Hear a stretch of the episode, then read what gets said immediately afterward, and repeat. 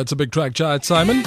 It was on duty a couple of minutes ago with the black ties as we celebrate Valentine's like never ever before. It's one o'clock time for news with Leanne Williams. Coming up as well, Jason Spikes is live at the Master Mix. We'll take you on a journey. 340 mil starting us off. It's called Midnight. My name is Stan Mars. This is Good Hope FM. Welcome to the Mars Project. If you just joined me, Pedal and Stride is here before two. This is Good Hope FM News. Good afternoon. 10 people have been arrested after police seized dry abalone worth 4 million rand during raids across Cape Town. Hawk spokesperson Lloyd Ramovha says they also confiscated drying equipment and money from properties in Durbanville, Plattekloof, Atlantic Beach and Parklands. Over 22,000 units of abalone as well as equipment and vehicles were seized. The suspects will appear in the Bellville and Cape Town magistrate courts respectively on the 15th of February charged for contravening the Marine Living Resources Act. Former Western Cape Police Commissioner Arno Lamoer has appeared briefly in the Cape Town High Court for a pre-trial conference. Lamour and his co-accused, including two senior police officials, face 109 charges of corruption, racketeering and money laundering. They allegedly took bribes from a Cape Town businessman in the form of money and gifts. The matter has been postponed to the 6th of March for a pre-trial conference. A group of learners and parents from Kuafaku Primary School in Lower Crossroads has invaded the Education Department's district offices in Mitchell's Plain.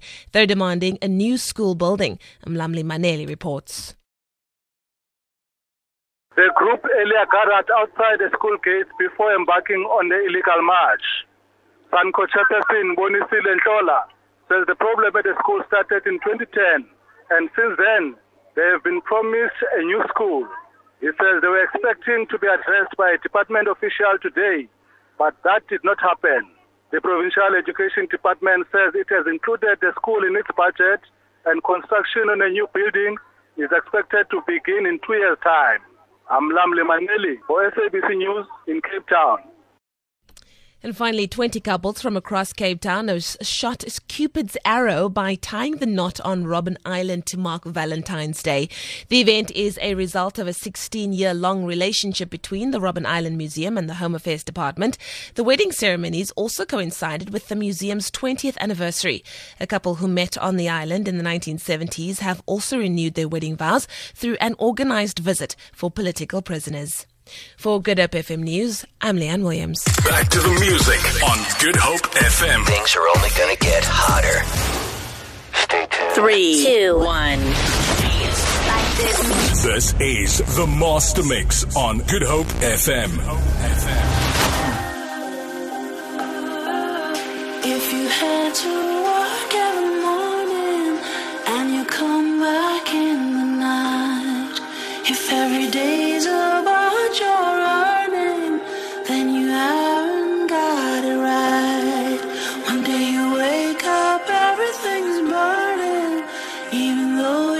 told the line.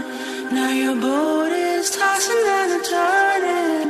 You're the captain of your life. Take the reins and a pocket knife. Stick out your thumb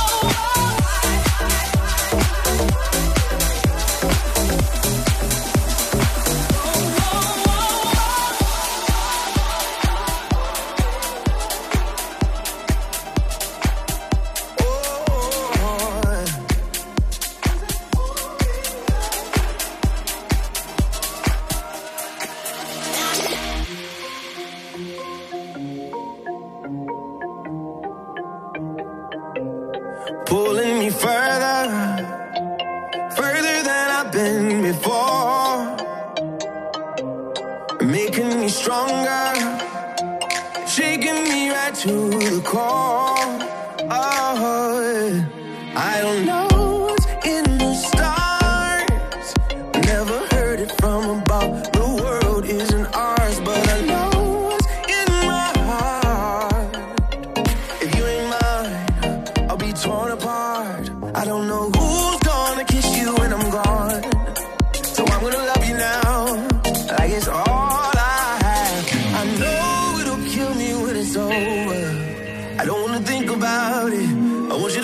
now. Who's gonna kiss you when I'm gone? So I'm gonna love you now.